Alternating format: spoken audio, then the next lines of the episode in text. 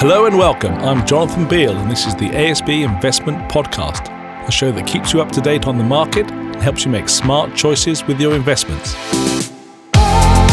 We've got some very special guests lined up for you today. Joining us from across the ditch is David Griffith and Jason Collins from the world's largest asset manager, BlackRock. Today we'll talk about who BlackRock are and what they do, along with how they support investors. They'll share their views on what's happening in the markets, how you can build resilience into portfolios, and how to react to the rollercoaster ride that is Trump's Twitter feed.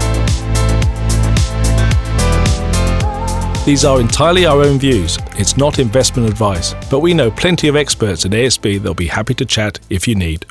Well, welcome to uh, Jason and David into the into the booth in Ponsonby. Um, I'm really uh, I'm really excited to have you two in here because uh, our relationship with BlackRock goes on for a number of years. But to get you two in a in a booth and start talking about what's going around the world and get our customers to understand a bit more about BlackRock is really uh, really cool. So, firstly, let's start with a big thank you. Uh, but I might sort of start with you, Jason, just to tell us a little bit about your role at BlackRock and what do you do, and uh, and then we can move on from there.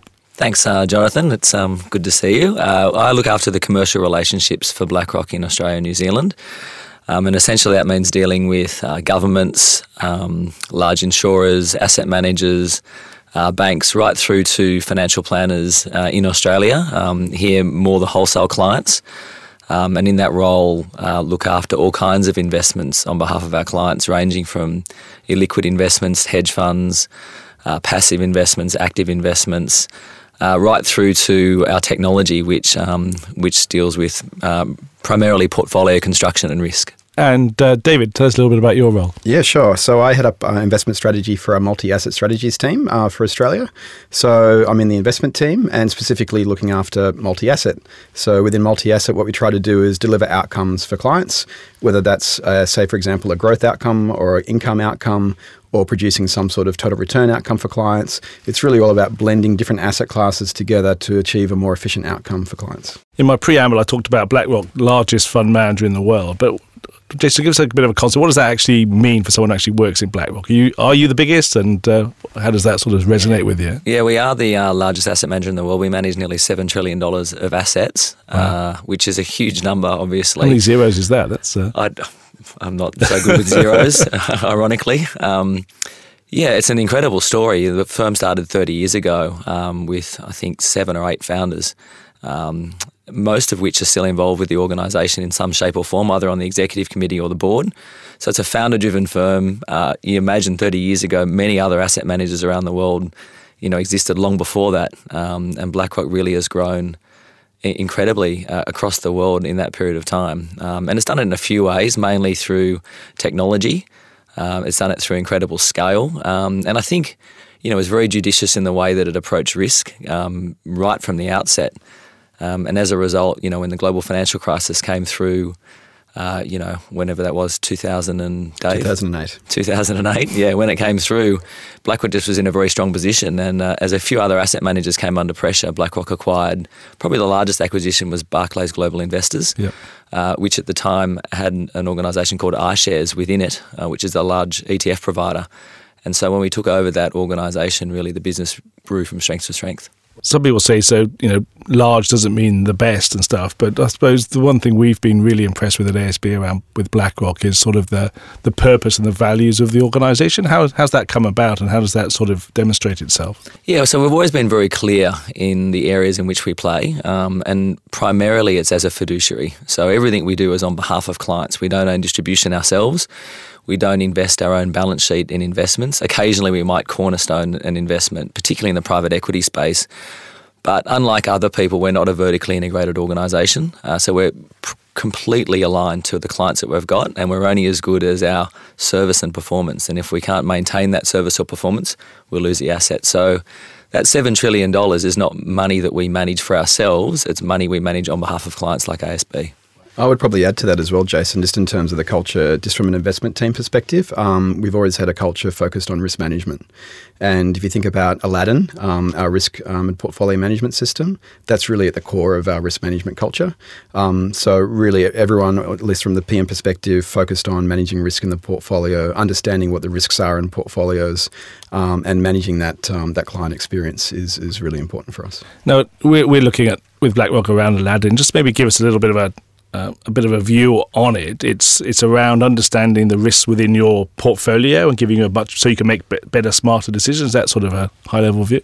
Yeah, I think um, I think primarily it's an operating system for investment management. Yeah. Uh, so investment managers, BlackRock, and other external investment managers. Uh, use Aladdin to to run the full end to end process around portfolio management, placing trades, um, post execution, and then at the end of it, you can look at a portfolio from a bottom up security level to understand what you own. And then you take it a further step and do some scenario analysis around, you know, if the Fed was to raise rates by a certain amount or reduce rates, you know, what might happen in that scenario.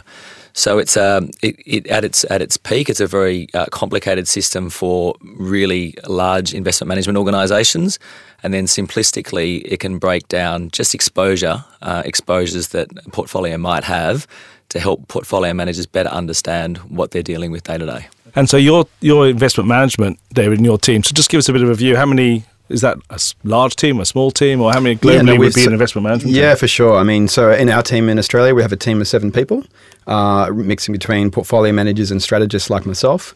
Um, but globally, obviously, we're a bit large asset manager, so we have hundreds of investment professionals globally. Um, so I sit with part of a broader multi-asset platform. So what we try to do in here, in this region down here, is really deliver the whole platform to our investors, uh, both in New Zealand and, and Australia. Um, but I sit within a, a, much broader team of around 200 people globally that sit within um, multi-asset. And do you do you? I suppose you must be sharing information globally all the time about all the time. Yeah, there's lots of there's lots of late night conference calls, yeah. early morning VCs.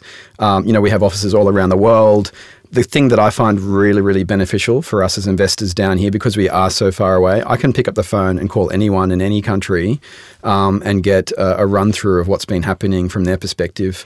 Um, there's the da- daily global call that portfolio managers uh, participate in every day, um, so we can get a, a lowdown on, on, all the topics um, that are being discussed that are topical in market. So for me, it's a really good resource. Um, yeah and being being able just to have that connectivity um, with the other investment teams is really helpful when we're investing here locally. Yeah, locally. Yeah. And so you were recently uh, this morning talking to some ASB customers uh, at a, an event which was which was awesome, and you talked about some of the sort of things that you're focusing on and BlackRock are thinking about, and some of the risks. Maybe we'll start with sort of. Uh, what are some of the high level things that are keeping you uh, mind occupied at the moment? Yeah, so it's very clear in the last, uh, say, the last 18 months or so, um, this whole issue around protectionism and uh, US China trade, um, that's really having an impact on both market sentiment. Uh, in markets, um, you can see the sort of gyrations in market sentiment when yep. Trump tweets uh, additional measures in terms of tariffs. Um, uh, but it goes beyond that. So we're now starting to see that actually flow through and have an impact on underlying economic growth. So a lot of our leading indicators that we look at um, are starting to soften a bit. Um, but pleasingly, our view of the world is that um, you know we're not entering a recession period. Remember, markets got a bit scared in Q4 last year, and they started to price in the risk of recession.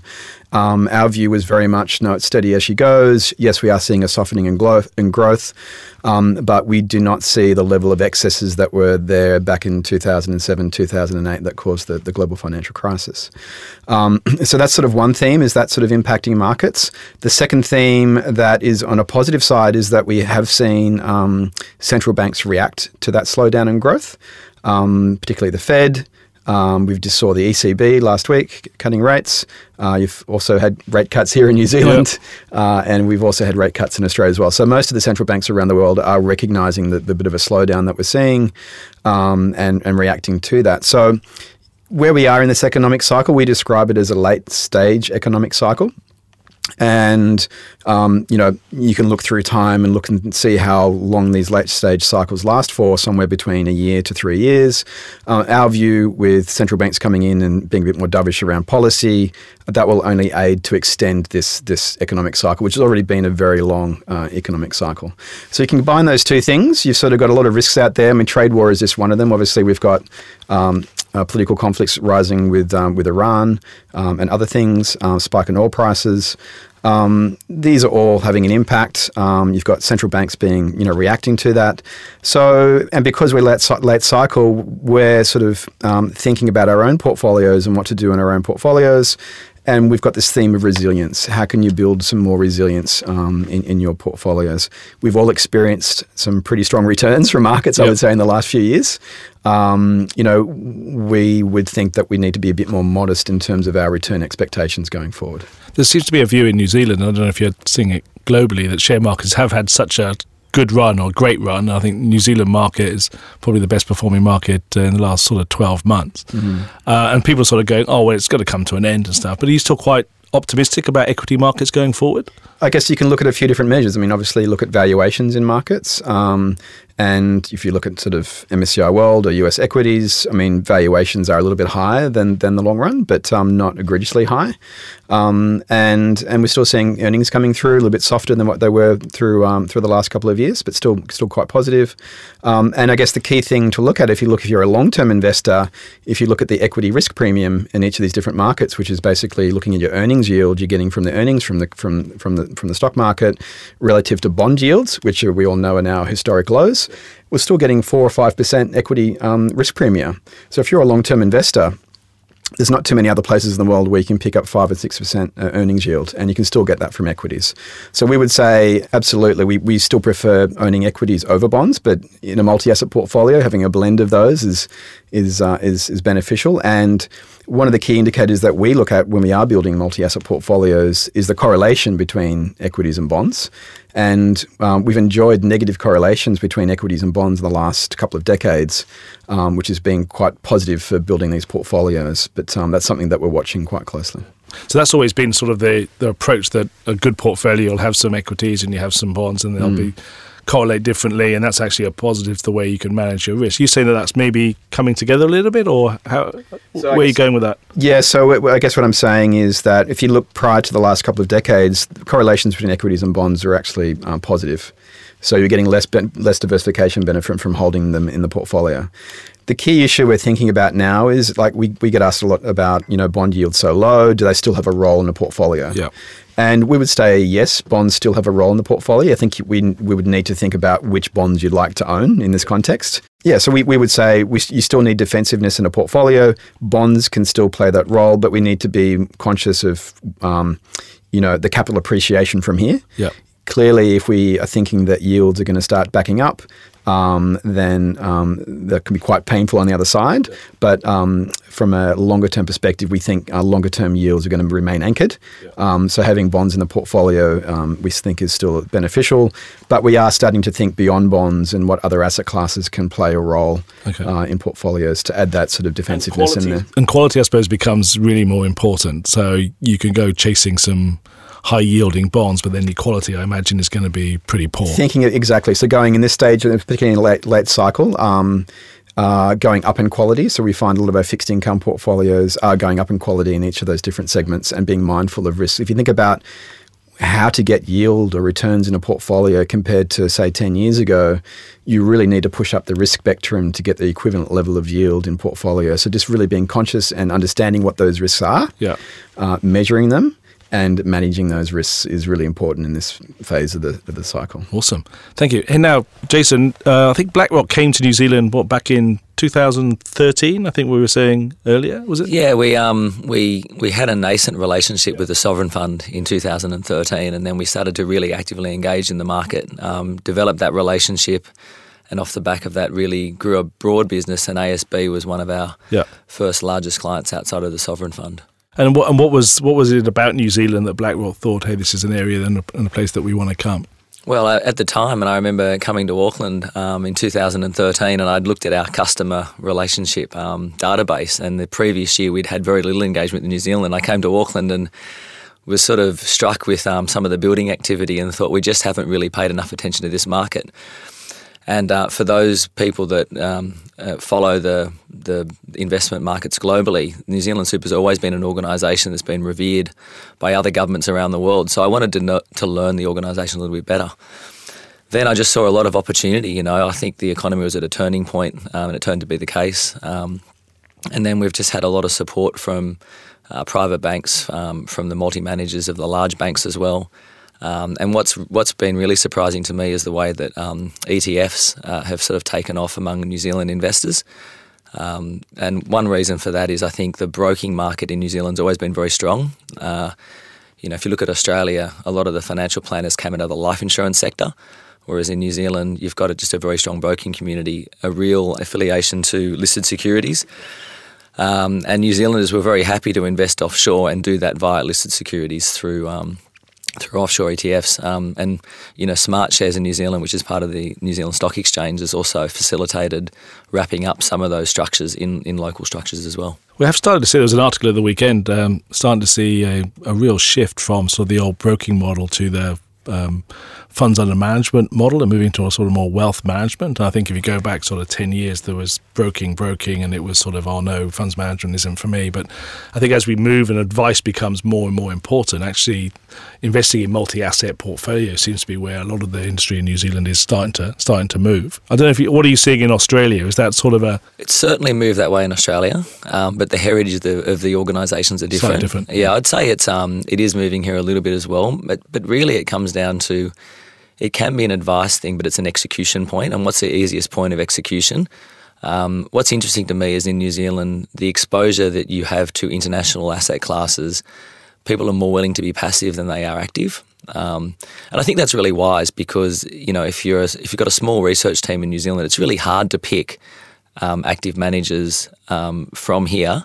Uh, and so that's what we've noticed a little bit more. I think in Australia, people are more are more um, interested in active exposures. Um, it's just an interesting difference. Yeah, and I suppose I, like I've been super impressed with BlackRock and our relationships uh, early early days, and you manage our sort of. Um, global equities and, and global property, and we're looking at other things that we can do together. But I think when we first got together with BlackRock, um, the thing that struck us was just the sort of alignment of purpose, the alignment of value of the, and the focus on the customer. It really came through massively strongly. And ever since in our relationship, that's been really, really key. I suppose when you're at the size that you are, you can probably decide who you want to do business with. You don't have to do business with everybody. Is there sort of a philosophy like that at, at BlackRock that this is the type of organisation we want to work with and we want to partner with? Yeah, I think it's particularly true in New Zealand. Um, and the reason for that is, you know, New Zealand is so far away from the global capital market centres of the world. And so, to really be effective in portfolio construction and managing money, you need to have global IP partners.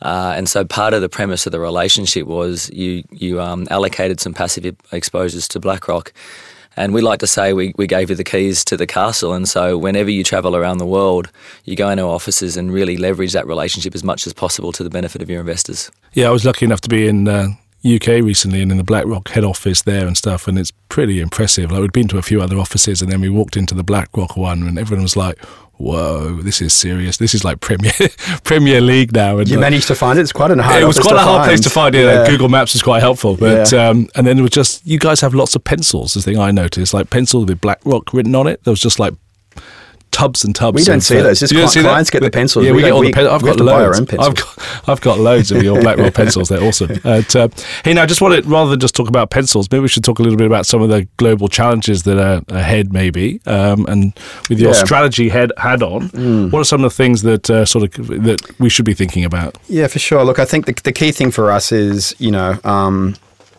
look, I think short term it seems we're okay. Um, I guess one of the things that we're focused on is policy and uh, particularly monetary policy and how much ammunition is left there. If you think about the central banks globally, um, you know they've been trying to get back into a more normal situation with their monetary policy. Typically, at this stage of the cycle, you would start to see um, inflation start coming back to the inflation target of the central bank. So typically, most central banks will target a two percent inflation or have some band around two percent and we're just not seeing that this in this economic cycle. Um, so you know, and central banks haven't been able to raise interest rates back to a high level such that when the next crisis comes, they've got some ammunition there to cut rates. Now the Fed is is kind of there.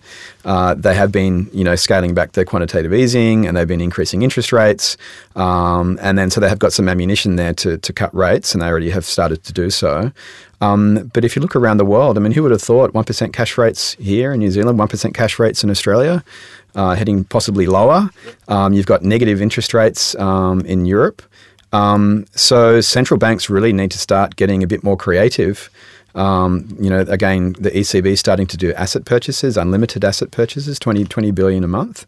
Um, what sort of incremental impact is that going to have on growth? So, really starting to think more broadly. I think policymakers really need to combine and think about both the monetary policy side, but also fiscal.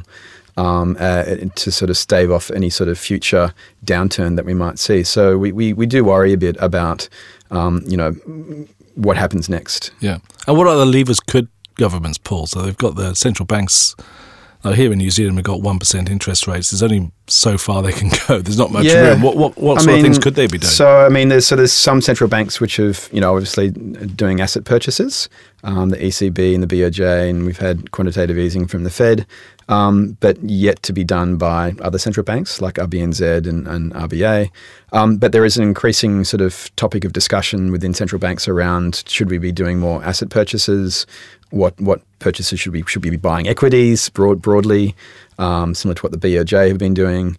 Um, so, and then thinking about being coordinated between monetary and fiscal policy, trying to facilitate that. I mean, central banks tend to be independent from the government, um, but maybe that ne- that nexus may be changing, um, and maybe it needs to change so that there's coordination between um, both monetary and fiscal. So these are the topics that we've been discussing and banting about, and and not to say this is going to happen, but um, these are the sort of next step discussions that we think central banks will be starting to have. and how much involvement does BlackRock have with central banks? Like, do you get invited in to talk to the Fed or, or, or not? Or do you get to speak to politicians or presidents? How, do, how does that work with uh, BlackRock? You, you got a, Well, I think um, you on speed dial? No, I wouldn't say we're on speed dial. So we're a very large investor and globally, and so Yeah, yeah. Uh, policymakers like to hear our views on markets, like to hear our views on market structure. Um, but you know, it's a pretty regulated world, um, and so preferential access is. Um, is not something that's generally granted, but it's it's more a case of um, you know the things we observe in markets, the things we um, are interested in, uh, is often things that uh, regulators and policymakers want to hear. But I wouldn't say it's a anything exclusive. Yeah. I would have thought they'd said, come and talk to you We- way yeah, more. we, we do have some senior investors that are on some of the policy um, Okay. decision making committees. Um, so there is a role there that we play. yeah. Yeah, so it's something that we do do. Awesome. Now, normally in this booth, I have Chris Tennent Brown, and um, we can't have a podcast without him talking about Donald Trump. And so um, I just wondered whether you guys were pointing at Jason that uh, maybe, maybe um, how much time do do a fund, a fund a fund manager or asset manager like BlackRock spend on someone like Donald Trump and what he's like? Chris talks about the tweets and all that type of stuff. Is it is it noise or is it or do you take a much more interest in it? Yeah, no, definitely. I mean, you need to keep on top of it because it's not just noise. Because when he tweets, it's actually policy tweets, and he's Yeah. imposing tariffs. I mean, who would have thought like policy being conducted on Twitter?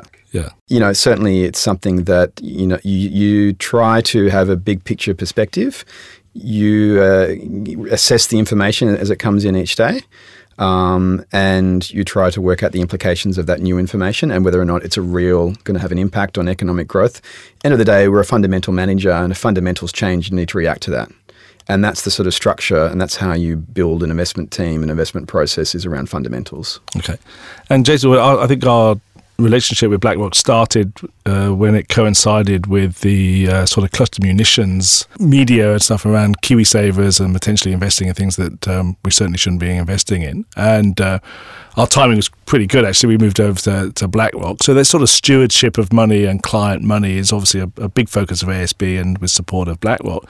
What sort of things do BlackRock do to help and support uh, sort of your customers or relationships? Yeah, I think it's a really interesting um, contribution that New Zealand as a country has made to the investment community because uh, a lot of the exclusions that ASB has asked us to make out of the portfolios we run, um, and for that matter, the various sovereign entities um, in New Zealand have have spread around the world. So you started out with, um, you know, ex um, ammunitions, um, ex tobacco, um, and there's a big focus on climate policy as well. So um, I'd say that New Zealand has certainly um, reached out to the rest of the world, and you've seen the first mandate exclusions occur in New Zealand, and now they're really taking place in Australia, and they're sort of spreading around the world. Uh, it's quite interesting. Um, we call stewardship the engagement we have with organisations um, on behalf of our shareholders. Um, and as I said, New Zealand's been a leader there. Our global head of stewardship is actually a New Zealander. Oh wow! So she's advising, um, you know, our senior leadership um, globally on policies um, and the way we should interact with companies. And our head of stewardship in Australia and New Zealand's actually in New Zealand at the moment, seeing uh, chairs of various boards and having discussions around topics such as diversity and inclusion. Um, remuneration policies, and what we tend to do is find out best practice around the world. And if I could distill into one thing, it's probably purpose. Yeah. So what we're asking organisations to do is really identify their purpose, uh, their long-term goals, um, and we find that if purpose is, is very well articulated um, to the investment community, then um, then then companies become more investable. It's interesting because the bank have moved to purpose with Vittoria starting as the CEO and, and saying you know, we've got a what is actually ASB here for? It's been here for 172 years. It's going to be here for another 172 years. But why are we here? And what part are we playing in ASB for our customers? So it's a really uh, very fresh and different way of thinking about it. But it's very similar, I suppose, to the way we think about managing money around what our are our beliefs, and we have sort of six investment beliefs that we, you know, you guys will know really well. But it actually gives you a sort of, it almost gives you that framework, doesn't it, to to make decisions on how you're going to do stuff. That's supposed to be similar to the way that BlackRock think about how you how you do stuff. Yeah, I think, I mean, we have uh, some principles that we have embedded, yeah. and being a fiduciary to our clients is, is, probably the biggest one. And that's how, you know, clients trust their, trust their money with us, knowing that we're going to be a fiduciary to that money. Um, but then we also have addition, like the culture at BlackRock I really like because there's, you know, other principles that are embedded from Larry and the, the executive committee down around being passionate about performance, being innovators, and this concept of one BlackRock working together yeah. um, is really important. Now, I've always wanted to ask this question of people from BlackRock or any fund managers and stuff that actually, and it's a bit personal really because I'm trying to think of what my two kids could do. And uh, how do you like? How do you end up working for a company like BlackRock and become an investment strategist? How, what's the path you've taken to to get there, dude? How have you? Wow. Okay, that's going back a bit time. So, so um, I was I started off as a chartered accountant okay. to start with, and then I realised that wasn't for me. Okay. So um, I applied for a job at uh, Bankers Trust and then I worked my way into the investment team, um, and then um, I was working in the fixed income and currency team as a risk analyst, um, and then uh, we, we were trading a book of, of, of, active currency. And at that point in time, active currency was really taking off in Europe, so we decided to move our team over to London. And um, I worked with that particular group there for, for a period of time, and then uh, I found my way over to BGI, Barclays Global Investors. So I came to BlackRock via BGI ah, uh, in London. Ah. Yeah, so coming back to Sydney, it was a new, fresh team, and uh, yeah, I've really enjoyed sort of my stints both overseas and, and coming yeah. back here. My sister-in-law used to work for Barclays Global. Uh, sure, yeah. And then said, "Oh, BlackRock above her. Who's BlackRock?" And then, and then now suddenly, wow! It's like it's just really, really how things change in a short space of time. Absolutely. Hey? Yeah. But, uh, yeah. What about you, Jason? How do you? Dizzy well, Heights. Well, I was a bit of a lost soul, uh, it's fair to say. And uh, how long do you have? Here we go. I, I, didn't really start working till my late twenties. Um, you know, I mean, if if those is that you when know, you were a professional surfer, or I was doing all kinds of things. you know, planting trees in Canada, and and uh, I won't even I won't even go to some of the other roles, but um but you know, those that, that are old enough will remember in 92, 93, it was pretty tough, and it was a recession in Australia in that time, and youth unemployment was really high. So I just travelled. I just travelled, did the odd job, and learnt languages, and um, came back to Australia. Started out working as a journalist, financial markets journalist. Oh, wow. Uh, and that was, and my career sort of went sideways. I, I think my view is um, follow your passion and find people that you really believe in. So I never really looked at an organisation or a role. I came across BlackRock because I really believed in a few individuals there. Um, was happy to take any role that, that came along at the time and um, and followed those people. And I think those people are really um, reflective of the organisation in general. Yeah, that's really good advice actually because I I'm similar. I fell into financial services. I never. I remember years ago seeing a careers officer when I was about 15 uh, Mr. Price, I can remember his name.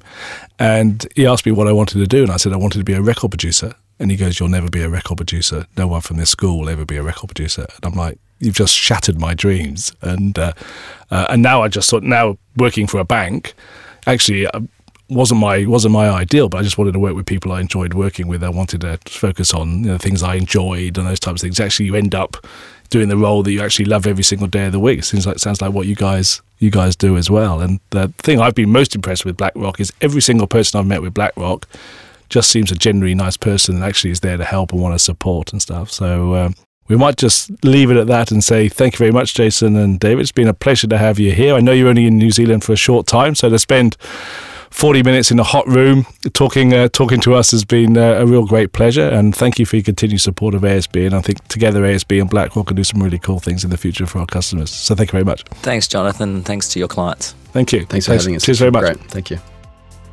Thanks for joining us today on the ASB Investment Podcast. If you have any thoughts on today's episode, or if there's anything you'd like us to discuss on future shows, please fire your suggestions through to podcasts at asb.co.nz.